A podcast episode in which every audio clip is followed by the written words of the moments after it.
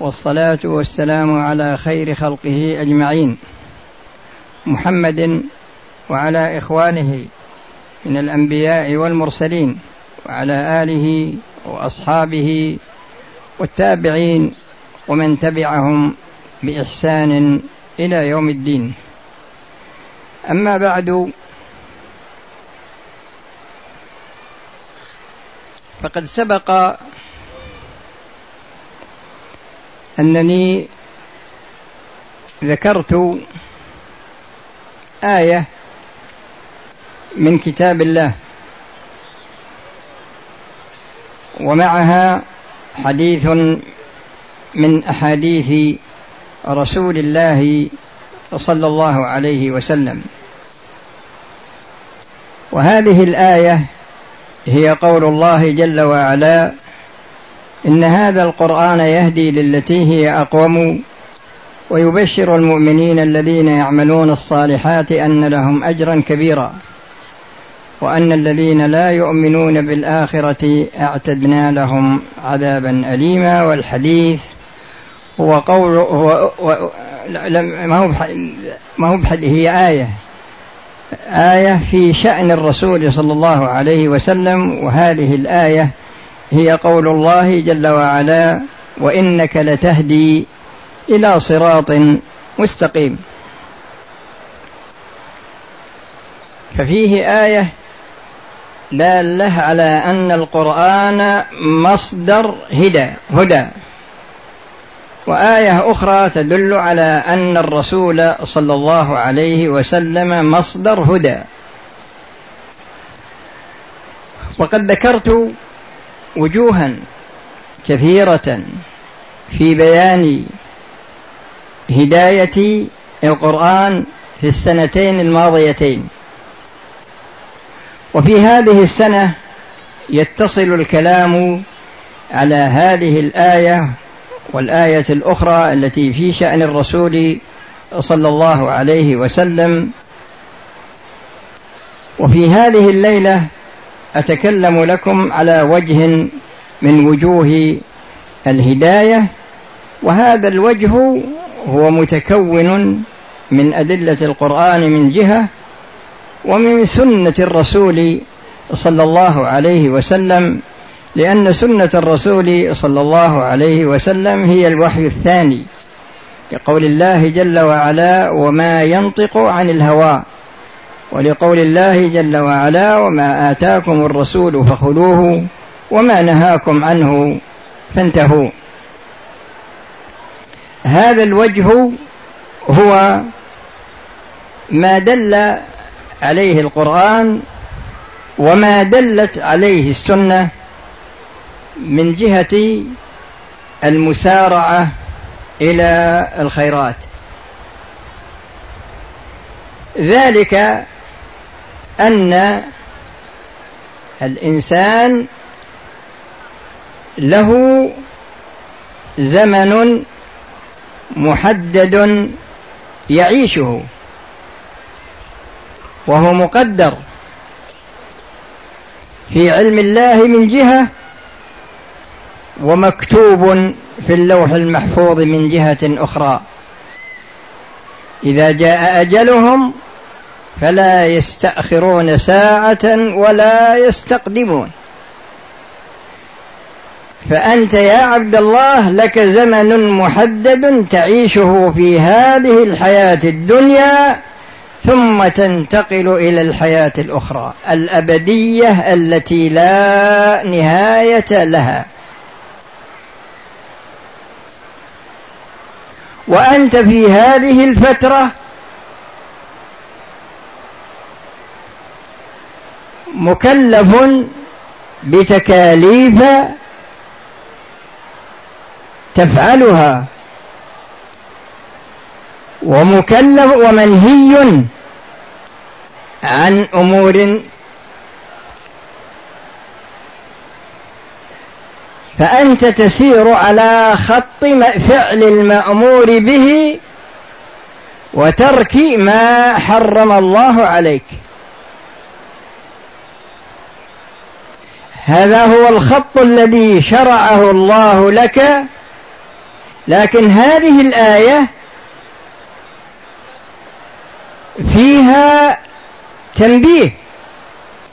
هذا التنبيه هي المسارعة. هي المسارعة إلى ماذا الله تعالى قال وسارعوا إلى مغفرة من ربكم. المغفرة هي نتيجة للعمل الصالح الذي تعمله في الدنيا والمغفرة تكون في الآخرة. فقال وسارعوا إلى مغفرة من ربكم. ومعنى ذلك سارعوا إلى الأخذ بالأسباب التي تنتج لكم المغفرة في الآخرة لكن بفضل الله جل وعلا. لكن بفضل الله جل وعلا. فقد قال صلى الله عليه وسلم لن يدخل أحد الجنة بعمله. قالوا حتى أنت يا رسول الله؟ قال حتى أنا إلا أن يتغمدني الله برحمته. فهذا جواب أفضل الخلق على الإطلاق. فمن دونه من الناس من باب أولى لا يمكن أن يدخل الجنة أحد إلا بفضل الله. وقد عبد رجل ربه خمسمائة سنة. فلما توفاه الله قال الله له أدخلك الجنة بعملك أو أدخلك الجنة برحمتي. قال لا أنا عبدتك خمسمائة سنة. أدخلني الجنة بعملي. فأرسل الله ملكا يعمل موازنة بين نعمة البصر وبين عباده خمسمائة سنة. فرجحت كفة نعمة البصر على عبادة خمسمائة سنة. فقال له الله أدخلك الجنة برحمتي أو بعملك؟ قال لا أدخلني الجنة برحمتك. فالمقصود أن هذه الآية فيها تنبيه. بالأمر بالمسارعة يعني تسارع إلى فعل ما أمرك الله به لا من جهة الأصل ولا من جهة الكم ولا من جهة الكيف ولا من جهة الوقت ولا من جهة الزمان ولا من جهة المكان قصدي. هذه خمسة أمور كلها داخلة في قوله جل وعلا وسارعوا إلى مغفرة من ربكم. ونفرض الصلوات الخمس لها أوقاتها ولها أعدادها ولها كيفياتها لها أعدادها وكيفياتها ولها مواقيتها ولها شروطها إلى غير ذلك مما يتعلق بها. فأنت يا عبد الله إذا طبقت المسارعة في الصلاة صليتها في وقتها. لكن أول الوقت رضوان الله. وأوسطه عفو الله وآخرته مغفرة الله. فأنت إذا صليتها في أول وقتها تكون قد سرعت. تكون قد سارعت وهكذا في سائر الأعمال. وهكذا في سائر الأعمال بمعنى أنك تبادر بالامتثال فيها. ولا فرق في ذلك بين ما كان واجبا وبين ما كان مسنونا. لأن من فضل الله على خلقه أن الله جل وعلا يوم القيامة يكمل نقص الصلاة المفروضة بما يفعله العبد من الصلوات من صلوات من صلوات التطوع. فإذا حصل نقص في فرض من الفروض قال الله لملائكته وهو أعلم انظروا هل لعبدي من تطوع. فإذا وجد له تطوع من الصلاة فإنه يجبر به ما حصل من نقص في الفرائض. وهذا لا شك أنه من فضل الله. ويجري كما يجري هذا في الصلاة يجري أيضا في الصيام من جهة فرضه ونفله.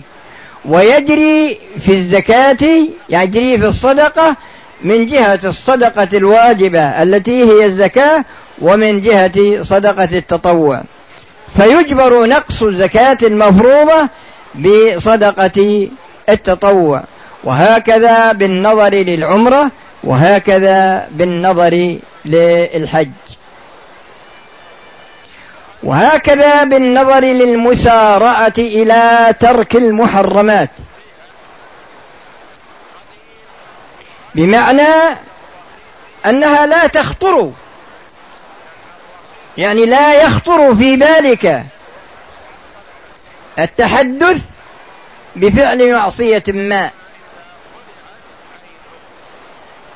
يعني لا يخطر أولا لكن لو خطر وحصل تردد فإنك تقف. ولو أنك حصل خطر يعني حصل. يعني خطر في بالك ثم حصل تردد ثم بعد ذلك حصل هم لأنك رجحت إحدى كفتي إحدى الكفتين يعني التردد هو الإقدام وعدم الإقدام لكن رجحت الإقدام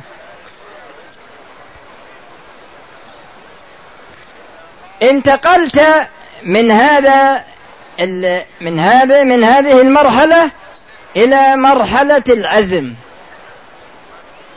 فمرحلة كونها ما يعني.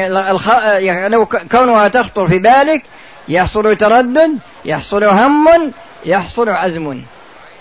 هذه مراحل. لكن لا تبدأ من الأصل. يعني لا تفكر والذي يساعدك على ذلك هو مجانبة قرناء السوء والابتعاد عن مواقع الريب. والابتعاد عن مواقع الريب الريب. وسد الفجوات التي تريد أن تسير معها لفعل ما حرم الله فتسدها. وفي هذا يقول الرسول صلى الله عليه وسلم يا معشر الشباب من استطاع منكم الباءة فليتزوج. لأن في عنده الزنا. لكن الرسول صلى الله عليه وسلم سد عليه الباب من استطاع منكم الباء فليتزوج ومن لم يستطع فعليه بالصوم فإنه له وجاء. فحينئذ يحصل عندك فتور في القوة بسبب الصيام. وهذا الفتور في القوة ينشأ عنه يعني عدم وجود داعي إلى الزنا يعني يضعف داعي الزنا أو لا يوجد أصلا. فعلى هذا الأساس لا بد أن تتجنب مواضع الريب من جهة وتتجنب أيضا قرناء السوء لأنهم لا يهدونك إلا لسوء. فعلمنا بهذا أنك مأمور بالمسارعة إلى ما تكون فيه نجاتك يوم القيامة. وهذه المسارعة هي مسارعة بفعل ما أمر الله والمسارعة بترك ما نهى الله جل وعلا.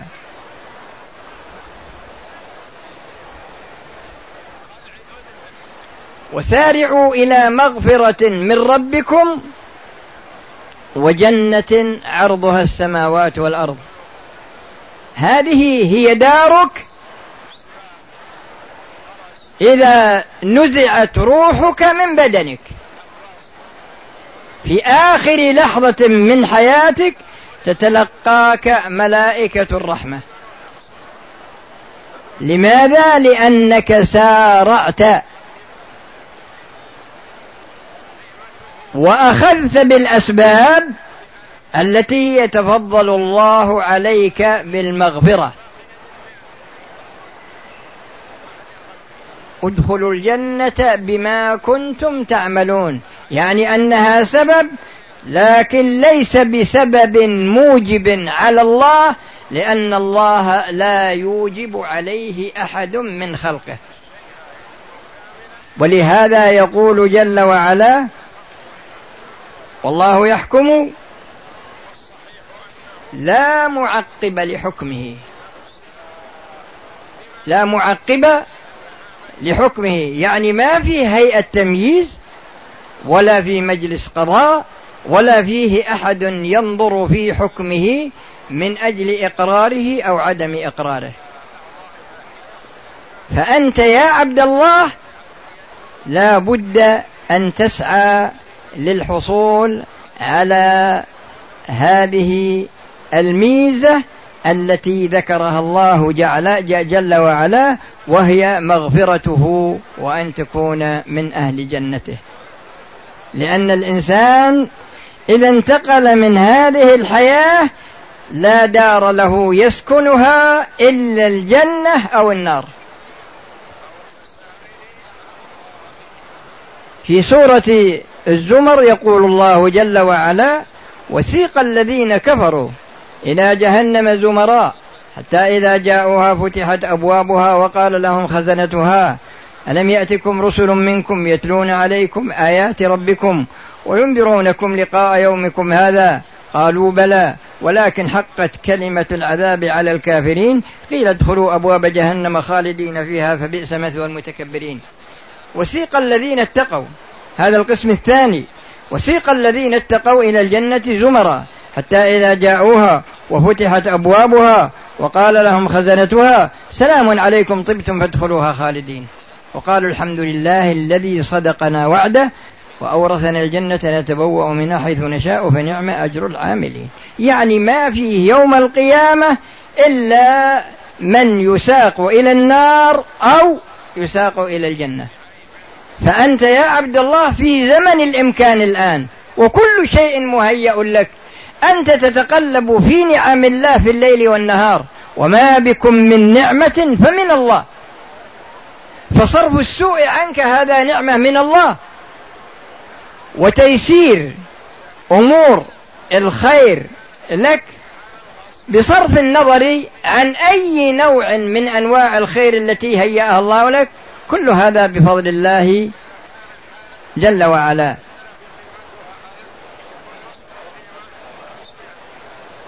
ولهذا يقول الله جل وعلا في الحديث القدسي يا عبادي كلكم جائع إلا من أطعمته.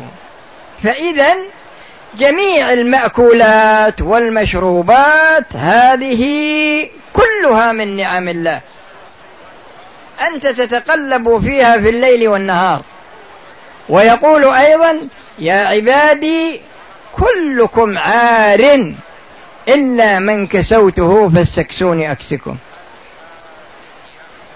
تكون عاريا من الإيمان ويكسوك بالإيمان. وتكون عاريا حسا كما ولدتك أمك ويهيئ الله لك من الملابس ومن المساكن ومن ومن إلى آخره كل هذه من نعم الله عليك. وفي الحديث الآخر واعلم أن الأمة لو اجتمعت على أن ينفعوك بشيء لم ينفعوك إلا بشيء قد كتبه الله لك. ولو اجتمعوا على أن يضروك بشيء لم يضروك إلا بشيء قد كتبه الله عليك. رفعت الأقلام وجفت الصحف. نريد الآن أن نعرف بعض صفات هؤلاء. وسارعوا إلى مغفرة من ربكم وجنة عرضها السماوات والأرض. أعدت لمن؟ أعدت للمتقين. أعدت للمتقين. لأنها طيبة. الله طيب وهي طيبة ولا يدخلها إلا طيب. وذكر من صفاتهم قال الذين ينفقون في السراء والضراء هذا من جهة الأموال. يعني أنك تنفق الأمور الواجبة عليك وتزيد أمور مستحبة ويكون ذلك في حال الغناء ويكون ذلك أيضا في حال تستطيع أن تنفقه يعني تكون حالتك يعني أقل من يعني ما تكون غني غناء كثير هذا من جهة. ومن جهة أخرى في أحوال الناس. الناس يقعون في سراء ويقعون في ضراء. وأنت تكون في سراء وتكون في ضراء أيضا. فعلى هذا الأساس أنت تنفق في مواضع الإنفاق. أنت تنفق في مواضع الإنفاق إذا كان الإنفاق واجبا. وتنفق في مواضع الإنفاق إذا كان الإنفاق مستحبا. ولا تحقر من الإنفاق شيئا. لا تحقر من الإنفاق شيئا. طرقت امرأة باب رسول الله صلى الله عليه وسلم فخرجت عليها عائشة رضي الله عنها. وهذه التي طرقت الباب معها ابنتان صغيرتان حملتهما. قالت عائشة فرجعت إلى البيت فما وجدت فيه يعني بيت الرسول صلى الله عليه وسلم. فما وجدت فيه إلا ثلاث تمرات. في بيت الرسول ما وجدت إلا ثلاث تمرات. قالت فأخذتها وأتيت بها وأعطيتها المرأة. المرأة أعطت كل واحدة من البنتين واحدة من تمر. وأمسكت بيدها تمرة. وكانت تتحدث مع عائشة رضي الله عنها. كل واحدة من البنتين أكلت التمرة التي أخذتها من أمها ومدت يدها لتأخذ التمرة التي في يد أمها. فقامت الأم فأخذت التمرة وشقتها شقين وأعطت كل واحدة من البنتين شقة من التمرة قالت عائشة رضي الله عنها فأعجبني أمرها فذكرت ذلك للرسول صلى الله عليه وسلم. فذكرت ذلك للرسول صلى الله عليه وسلم فقال إنها يعني هذه المرأة بهذا يعني بهذا العمل مع البنتين دخلت الجنة. فغرضي أنا أن الإنسان لا يستقل الإنفاق. يعني ينفق حيث ما يتيسر له. الذين ينفقون لكن لا بد من النظر في المال المنفق لا يكون حراما. لا يكون مسروقا ولا يكون مأخوذ بظلم ولا يكون رشوة ولا يكون ربا ولا يكون مالا حصل بغش. لأن أسباب كسب المال في هذا العصر كثيرة جدا وأكثرها محرم. أكثرها محرم. فأنت يا عبد الله لن تؤجر على ما تنفق إلا إذا كسبته من وجه حلال وأنفقته في وجه حلال تبتغي بذلك رضا الله جل وعلا. والمنفقين سارعوا إلى مغفرة من ربكم وجنة عرضها السماوات والأرض أعدت للمتقين الذين ينفقون في السراء والضراء. والكاظمين الغيظ هذه هي الصفة الثانية. الإنسان بطبيعته لا بد من أن يتعامل مع غيره. يتعامل مع غيره بينه وبين أفراد أسرته. بينه وبين أبيه بينه وبين أمه بينه وبين أخته أخيه بينه وبين زوجته بينه وبين جاره بينه وبين الناس. يعني لابد من وجود ترابط فيما بينك وبين الناس. هذا شيء طبيعي. الناس عندما يتعاملون معك لهم أحوال. من هذه الأحوال أن يتعاملوا معك معامله ترضي الله جل وعلا. وهذه المعامله هم مأجورون عليها. وتارة يتعاملون معك تعاملا خارج عن الأمر المشروع. فتمتلئ نفسك غيظا وحنقا. ويمكن لو كان لك سلطة يمكن إنك تنتقم انتقام عقوبة أكثر من الشيء الذي حصل منهم عليك. لكن المتعين عليك في هذا الموقف من أجل أن تنال رضا الله أن تكظم هذا الغيظ احتسابا لوجه الله جل وعلا. سئل الإمام أحمد رحمه الله فقيل له يا أبا عبد الله كيف نسلم من الناس? قال أحسن إليهم ولا تطلب منهم أن يحسنوا إليك. وتحمل إساءتهم ولا تسئ إليهم. هذه أربع. أحسن إليهم ولا تطلب منهم أن يحسنوا إليك. وتحمل إساءتهم ولا تسئ إليهم ولعلك تسلم. ولعلك تسلم. فإذا أنت يا عبد الله من أجل أن تحقق هذه الصفة اعمل بهذه الوصية. لأن بعض الناس عندما يساء إليه يقيم الدنيا ويقعدها وينتقم انتقاما أكثر مما يستحق. والله تعالى يقول وجزاء سيئة سيئة مثلها. ويقول وإن عاقبتم فعاقبوا بمثل ما عوقبتم به ولئن صبرتم لهو خير للصابرين. الكا... الذي يكظم الغيظ هذا صابر. وال... والكا... وال... والعافين عن الناس. والعافين عن الناس. يكون لك على الناس حقوق مالية. والشخص الذي يكون عليه هذا الحق قد يكون في حالة.